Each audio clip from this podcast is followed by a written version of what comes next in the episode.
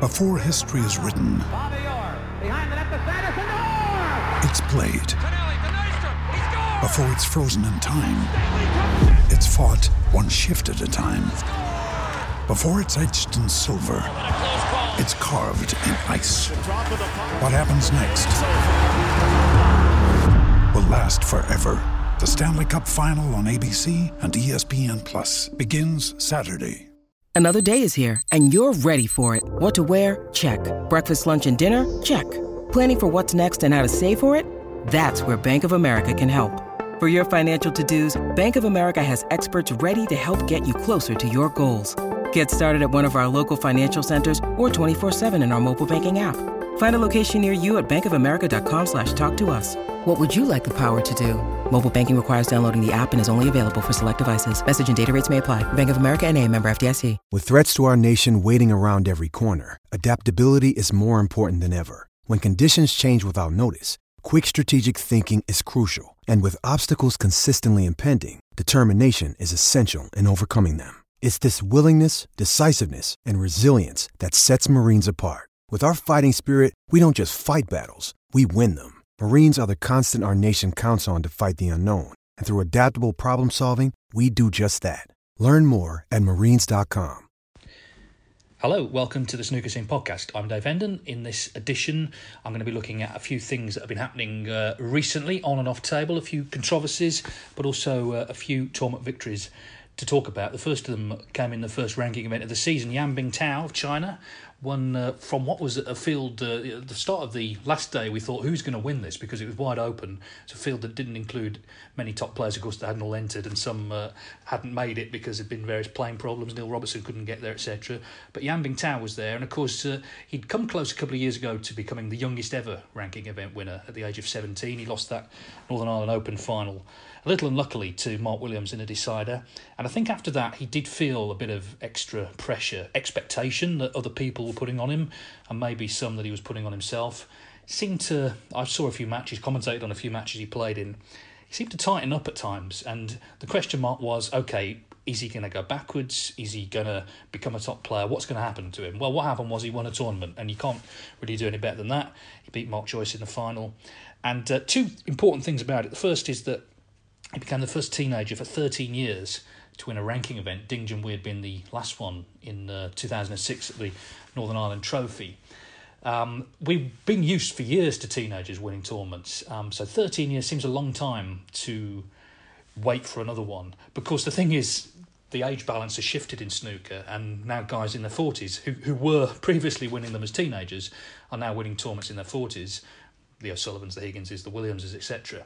So it's good to have a young winner. I think uh, you know any sport needs to, to have new players coming through, and Clive Everton always says the biggest gap in terms of winning tournaments is from the from being on zero to winning your first. So now he's won one. Maybe that will be the start of something. The other significant thing about it is. Um, He's only the third Chinese player to win a ranking event. Of course, Ding has won plenty. Liang Wenbo three years ago won the English Open. So Yan Bingtao joins that list. It's not a very long list, even though obviously Chinese snooker has taken great strides forward in recent years. Still only three ranking event winners. Now, of course, that list can increase as uh, the years go on. But I think what it shows you is that to be a professional, you have to be a really, really good player. But to be a tournament winner, you have to be exceptional, particularly to be a multi tournament winner like Ding. So even though there are a lot of very good Chinese players, it's whether any more of them can make that leap to become a tournament winner. Time's on their side because a lot of them are really young. A lot of them are in their twenties, and even the great players that are still at the top of the game, you know, they are going to decline. But I think it just shows you that it's you know it's hard to win a tournament. It really is, and uh, there's been many players who have shown great promise and not quite made the breakthrough. But uh, thankfully for Yan Bingtao, he did, and uh, he's what a great springboard for him for the rest of the season. After uh, Riga, of course, uh, it was off to Daqing for the first really big tournament of the campaign, the International Championship. It was our first chance to see Judd Trump since he became world champion, and it was Judd Trump who came away with the title. Great attitude, I think, from Trump. Obviously, he sat out the World Cup, he sat out Riga, but clearly had been practicing and just arrived. You could see the confidence in him. I think that, I mean, I'm a great fan of Trump. I make no apologies for that. I think one criticism that you could have levelled at him in times gone by is sometimes overconfidence. But the point is, winning the world title, it was the last part of the jigsaw. So it wasn't a question of being overconfident. He was just confident, and we saw that in his performances, and even in, in times in matches when things might have gone wrong, he just uh, showed us that he was still riding that wave of confidence. A lot of centuries, I think 12 centuries, and just a, a great performance in the final. He really took a grip on the final against Shaun Murphy in that first session and really never let go. And uh, what a way to start. You know, when you're a first time world champion, the it's like you have a target painted on your back. Everyone is watching your results more closely than ever. You're always going to be playing on TV. You know, you're always going to be in the spotlight, and it's about how you handle that. And traditionally, it's got to be said, a lot of first-time world champions don't handle it so well. Um, they struggle, particularly if they make a bad start to a season. But I think two things are different now. One, there's so many tournaments that you know you, there's there's going to be chances to win tournaments. There's going to be chances to do well.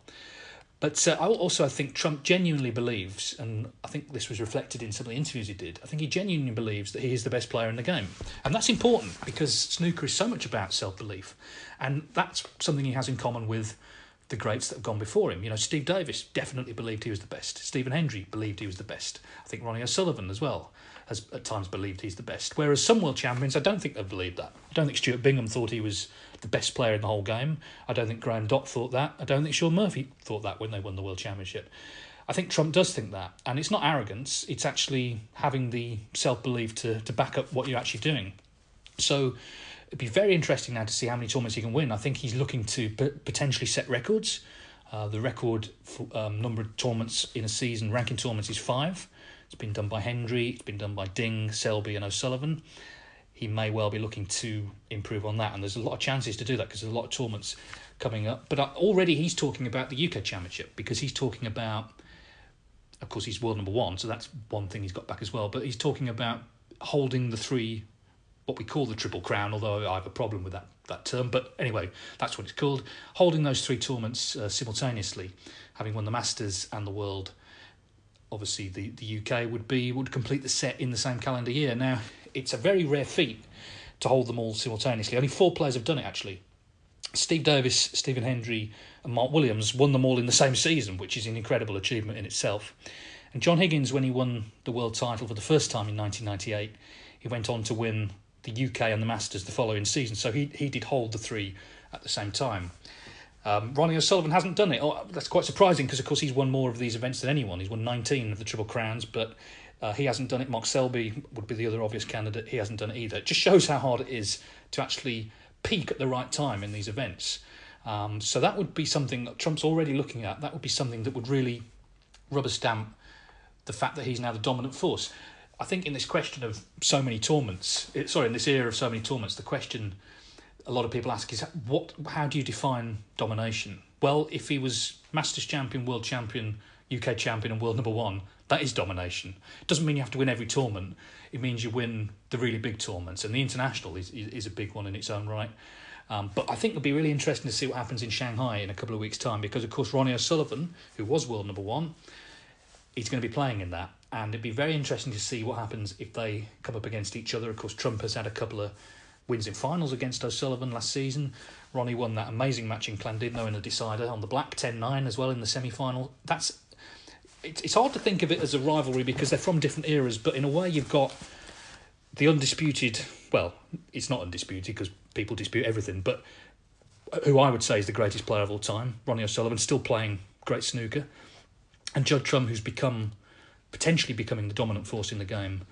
It'd be very interesting to see how they approach playing each other. And, you know, is the life in the old dog yet, or is Trump going to carry on uh, dominating? We'll see if, if that happens. But I think uh, from Trump's point of view, he's won a tournament already as world champion, so that's a little bit of pressure off him. And I really think he's looking now to, as I say, try and really underline the fact that he's become the dominant player. I think, you know, it's a long season, a lot of tournaments. There will be peaks and troughs, there will be early exits, and I'm sure people will be very quick to say, oh, well, you know, he's maybe not the player we thought he was. But clearly, we've seen his performances, we've seen his achievements already. He's just turned 30, just underlines again, he does have time on his side. And uh, yeah, I, I think right now you don't really want to be playing him. The UK Championship, of course, a long way away yet uh, in December, so there's plenty of snooker to come before then. Well, I was at the Crucible. Um, in August, which was a bit odd, but thankfully there was a snooker table because, of course, it was the World Seniors Championship, and Jimmy White um, was the winner there. And I don't need to tell anyone listening to this why that's a special thing, all the heartbreak he's had at the Crucible. One thing about Jimmy, though, he's one of these people. He looks at tomorrow rather than yesterday, and Jimmy has got a great attitude on life. I don't think he sits up at night on YouTube looking at his world final defeats. He just moves on, whatever the next chapter of his life is. And the one thing that's been current throughout his life is his love of snooker, loves playing. You'd have to love it, I think, when you consider some of the setbacks he's had. So I think a lot of people clearly were very, very happy that Jimmy won it. You saw John Virgo um, embrace him at the end, and you know we all understand why it's significant that Jimmy wins at the Crucible. What's happened is he's been invited into the uh, Champion of Champions, which has caused um, a little bit of controversy. Oliver Lines uh, was defending his father Peter, who of course won the World Seniors and wasn't invited into it. And I think Ollie took a bit of stick, but I, I understand what he's saying because because what's happened is Jimmy's won it, and now suddenly the seniors has been added to the list of qualifying events for the Champion of Champions. Had Darren Morgan, who beat in the final, won it, you have to wonder would it have been. Reanne Evans, who won the Women's World Championship, also is in with a chance of playing in it. I think what a lot of people would, would argue is that if you have a criteria for a tournament in terms of how you get into it, then that criteria should be set in stone at the start of the season. It shouldn't be tinkered with depending on the players that win tournaments throughout the year, because it's sort of open to abuse. Now, what what I would say is this is a matchroom tournament, not a World Snooker tournament, and as the promoters, they can frankly invite whoever they like. But I think for transparency, it, it would help if there was just a set criteria. That's what it was, and everyone knows how you get in the event remember a couple of years ago, Ding hadn't qualified, and all of a sudden the runner up in the World Championship was given a place. And who was the runner up in the World Championship? Ding Junhui. And of course, that meant there was sales to Chinese television, etc., etc. I think you have to balance it, you know, in terms of the the um, the realism, the uh, the the facts of the commercial world, um, and that's what this is. It's a business, but it just looks a bit bad if suddenly a player you'd like wins a tournament and you add him to the list.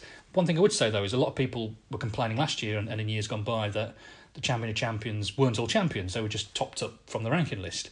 I think it is preferable to have champions, but I also think it's preferable to have a set criteria that is set for the year and not kind of changed. It'd be interesting though because at the moment Mark Williams and Mark Selby have not qualified for the event, and Mark Williams I think is a bit unlucky on that score because last year he actually had won four tournaments that would have got him in the champion of champions. But you don't you don't like keep three of them back for for future turns. He, he won Northern Ireland Open, he won the German Masters, the World Championship, and the World Open. Any one of those would have got him in the champion of champions. But of course, only you can only get in once. It doesn't carry over to the next year. So at the moment, he's not in. Although if it is topped up on the ranking list, he uh, I'm sure he will get in. Mark Selby made a maximum there last year. Um, at the moment, he's not in. Got to win a tournament. There are some coming up that he could win but time's beginning to run out. Um, I think Jimmy and Reanne, by the way, are, are, great additions to the tournament. I've got no problem with them being in, and as I say, I think it's preferable to have champions. But as I say, had Darren Morgan won the World Seniors, would he have been invited? I'm not so sure. The other thing that happened at the Crucible was, um, and Reanne, of course, featured in this, there was a, a women's event and also a disabilities event, which uh, I was asked to commentate on, and it was um, very interesting experience. Obviously, there were short matches because it was really a showcase. It was going out live on Free Sports Television, and it was an opportunity for viewers to see not just the professionals but other people playing snooker as well. And uh, the women, uh, of course, have a circuit. The disability players have a circuit, but it was a chance for the public to just be introduced to them. And I guess the idea behind it was to try and increase participation levels on both of those circuits um, because we don't see a lot of women's snooker on television and I, as far as I'm aware that's the first time we've ever seen certainly a live disabilities event and uh, I thoroughly enjoyed it. It was a bit of a corrective to some of the moaning that you hear about the main tour. You know, players pulling down six figures from snooker, and moaning about various things the people there, the, both the women and the disabled players, were so proud, so proud to be playing at the Crucible. You could see beforehand, before they went out to play, just the excitement. Their families were there. This was a huge deal for them, and I think they all conducted themselves really well. And okay, you know, preferable to have a final longer than one frame, but they had a, a given slot. They couldn't run into the afternoon, um, into the seniors event. But it was all very well organised, and uh, I thought a really lovely event. And just one anecdote, because obviously. Um, if you weren't there, you wouldn't have seen this. Shabir Ahmed, he won the disabled event, and you know, it was a big deal to play at the Crucible, certainly to win a tournament there. He was very excited. He came back in backstage to the players' room. The first person to go over to him to shake his hand was Jimmy White. Don't know each other, but Jimmy had seen the, the match on the TV, and he just came over and said, you know, well done, that was great. And I think that says a lot about why Jimmy is held in such high esteem because he didn't have to do that. He did it because it was just a, a sincere gesture, one snooker player to another, regardless of what they're playing in or what level they're playing at. He recognised what an important moment this was for Shabir, and, and that's Jimmy. You know, that's why people love him. He's still, after all these years, down to earth. And uh, one other thing I'd like to say about the seniors and that whole event is congratulations to Jason Francis, who's organised it all. He's been on this podcast before because he'd run the Snooker Legends. Now he's running the seniors um, side of the game in conjunction with the WPBSA. A lot of people, I've met a lot of people in snooker down the years who have said they're going to do this, that, and the other, and invariably they don't. It doesn't happen. He said he would do this, and he's done it. And it's a work of genius, I think, to get it at the Crucible as well. It makes sense, even though it's August. It's, it seems a strange time for snooker. The fact is, you know, that's the place where, as it's kind of said on the poster, you know, reputations have been made, and, and maybe it's time to make some more. And it was a good mix of, you know, players that we recognise from years gone by, also players that are qualified, and a few players who have come into the seniors, like, for example, uh, James Wattana. It's good to see him there. Just a nice event, I think. I think it went down really well.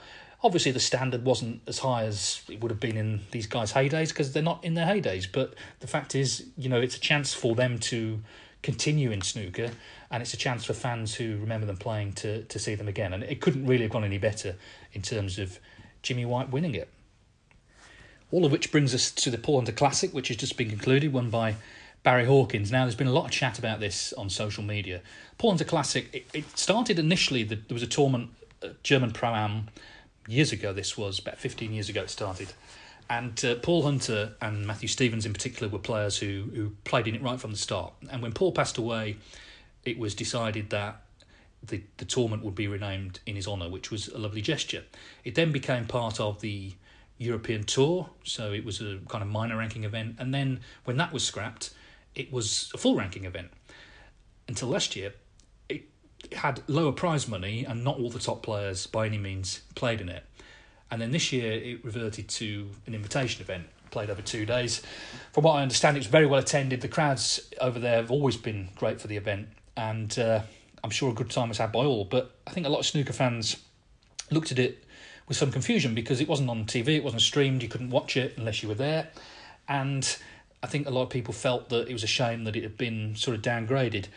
I think you've got to recognise again the economic uh, realities. You know, the, there's not huge sponsorship in Germany. They've got a big tournament, the German Masters. That's where the kind of focus is.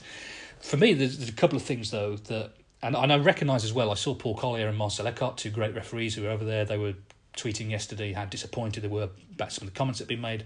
But there are a couple of things about this that are a bit mysterious. Firstly, how was this field assembled? There's no there was no great explanation about how the players were chosen. Who you know how they, those players ended up in it. And I know that I know there are some players who have been asking, you know, why wasn't I invited? I presume it was taken off the rankings, but I'm not entirely sure. Still don't know what the prize money was. That hasn't been announced. I don't know whether that's some sort of secret. I don't know what Barry Hawkins won. No one has said. Um, I think openness is a good thing, and I'll be fair to, to Barry Hearn. He's the most open chairman World Snooker have ever had. Although that's looking at some of the past ones, that's not saying much. But I think the, you know an, an event that's been sanctioned by World Snooker, we maybe should have these details. It should be made more um, public, and that would then maybe assuage some of the criticisms. You know, you'll always get criticised on social media for everything. That's just part of the game, but I think you I can understand why some snooker fans are looking at, at this event and sort of saying, what is it exactly? However, as I say, from what I hear from people who were there, it was a great tournament. They had a speed snooker thing that Gary Wilson won, and Barry Hawkins has won a trophy. I'm just not quite sure. Um, well, I've not heard yet that it'll get him in the Champion of Champions, although he'd be a great addition to it. But um, I think th- people are just a bit confused now about what tournament means. And of course, the other thing that people have said is that it may be the, the fact the tournament has now reverted to invitation. Paul Hunter's name um, is not as uh, prominent as it once was. Um, the tournament still carries his name, but it's not now a ranking event. I think this, though, feeds into another topic that I'd like to talk about, which is actually how we treat our great players, how we remember the history of the game. Uh, people who have been going to the Crucible a long time will remember the Heritage Room, which was run by Roger Lee. Roger's a great guy, he's a historian of the game, and I've never been to his house, but I, I imagine because I know he's got loads of videos. I imagine it's just wall to wall old sort of Fidelity Internationals and and Dulux British Open tapes, which to a lot of snooker fans would seem like bliss. He's got all all that stuff, and he's a great custodian of the history of the game, and that's important because I think to understand anything uh, in life, but and sport is no different. You have to understand where it's come from, and a couple of anecdotes which uh, I think underline the way that snooker hasn't always looked after the heritage of the game. And by the way, this is not nostalgia. I'm not interested in nostalgia. Nostalgia is just remembering things uh, wrongly, basically, remembering things as being better than they were. Nostalgia is how you get Brexit. It's people harking back to a time that never actually existed. So I'm not interested in nostalgia. I am interested, though, in protecting the heritage of the sport, which is important. We don't have a snooker museum, for example. You know, a lot of sports have a museum where you can go and learn about the history of the game. We don't have that, and that's obviously that would cost a lot of money, but it would be something that would certainly, I think, help people again understand the heritage of the sport. But a couple of anecdotes which maybe will explain what I'm talking about. Um, 2001, it was the centenary of Joe Davis's birth. He was born in 1901, so 2001, the centenary. And I was a young journalist then, but still, you know, out on the circuit. And I suggested to the then WPBSA chairman that they, and this was just a sort of social thing. I just suggested that they rename the World Championship Trophy, the Joe Davis Trophy, as a sort of, um, as a, as just a gesture, really, to to acknowledge the centenary, but also to acknowledge him. And then every year, the winner of the World Championship gets the Joe Davis Trophy. After all, he won it the first 15 times, but not just that, he went out and bought it. He actually bought the trophy that they still play for today they weren't interested in that. N- nothing happened with it. Just it was literally just dismissed as an idea. But I thought it would it would be a way of just honouring him every year. Um, of course, it's happened with Paul Hunter now at the Masters, but it, it, it's only in recent years it's happened. Um, when Paul passed away, a lot of us on the circuit, journalists and, and officials and people, just kind of came up with the idea uh, at the same time, why not, because he'd won the Masters three times and it was the tournament he was most associated with, why not rename the trophy after him? The then WPBSA chairman, different one to the first one, but equally sort of intransigent, um, again, just dismissed it as an idea. And it's only in recent years that, that that's happened, and I think it's a, a nice gesture that that's happened. One of the arguments they used against um, renaming the trophy after Paul initially was that John Spencer had died that same year. And they said, "Well, what about John Spencer?" To which the answer is, "Well, name a trophy after him as well." Well, what's the what's the problem? You know, of course, it, it was different circumstances. John was in his seventies. Paul obviously was only twenty eight. But again, yeah, absolutely honour John Spencer.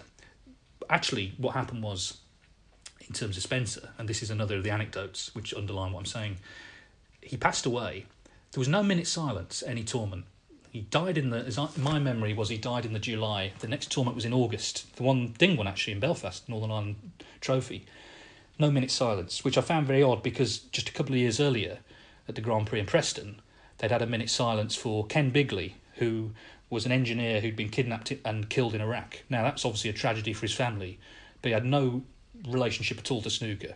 But they did a minute silence for him and not for John Spencer. My memory was there wasn't one for Alex Higgins when he died. Alex Higgins, by the way, one of the you know most recognisable, one of the greatest names in the history of the game. Nothing, um, and it kind of feeds in to what I'm saying.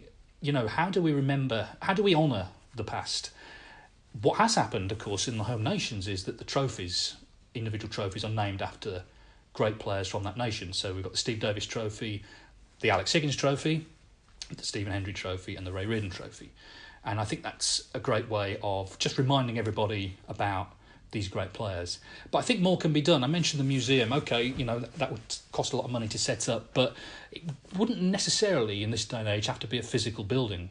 You could do it on the internet. You could do it on the World Snooker website. They're imminently, I believe, I think next month they're going to be rebranding the whole tour, new logos, etc. I imagine a new website. So it's an opportunity maybe to have a, a section on past winners, past players.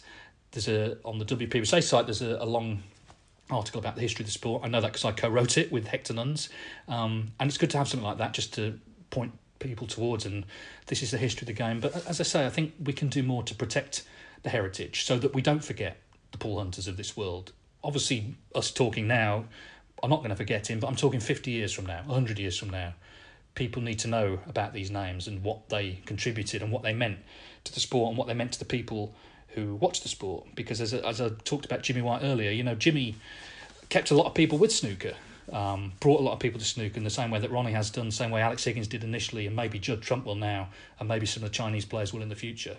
Um, but I think we have to honour them not just when they're playing, but afterwards as well. And in fairness, that's one of the good things about the seniors is that that, that is something that is happening now. They haven't just been forgotten; they're getting a sort of uh, new lease of life. But as I say, I think we need to think more about how we can recognise and continue to recognise these players. And the Paul Hunter Classic is an example of you know good intentions. Let's name a tournament after him it rose to the heights maybe people didn't think it would rise to when he, his name was initially given to it, i.e., it became a ranking event.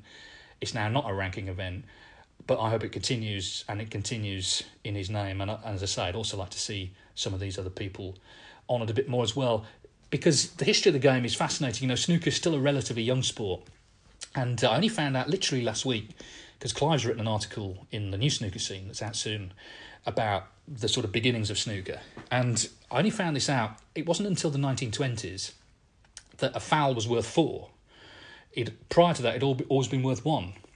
Now, I've been working in snooker over 20 years, watching it, you know, over 30 years. Literally, that's the first I'd heard of that. And these little nuggets are important because it explains the way the game has developed.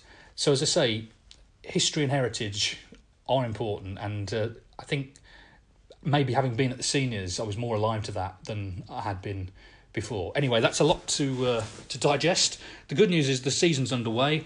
We've got some big events coming up in September, all, all in Asia. The uh, Six Reds World Championship, the Shanghai Masters, which is a huge event now, and the China International. And then after that, we start the sort of British run of events. We've got the English Open in October, Champion of Champions, of course, in November, and that UK Championship where Judd Trump will be looking to complete the uh, the Triple Crown set for the year. Uh, promises to be fascinating, but uh, that is it for now. I've just about got enough breath left to say thanks for listening and goodbye. Sports Social Podcast Network.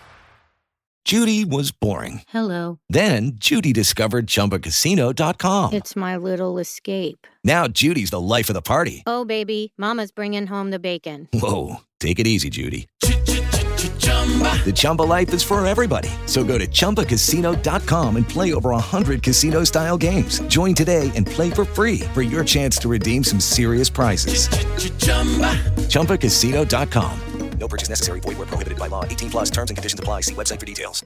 Hello, it is Ryan, and I was on a flight the other day playing one of my favorite social spin slot games on ChumbaCasino.com. I looked over the person sitting next to me, and you know what they were doing? They were also playing Chumba Casino. Coincidence? I think not. Everybody's loving having fun with it. Chumba Casino is home to hundreds of casino-style games that you can play for free anytime, anywhere even at 30,000 feet. So sign up now at ChumbaCasino.com to claim your free welcome bonus. That's ChumbaCasino.com and live the Chumba life. No purchase necessary. VGW. Void were prohibited by law. See terms and conditions. 18 plus.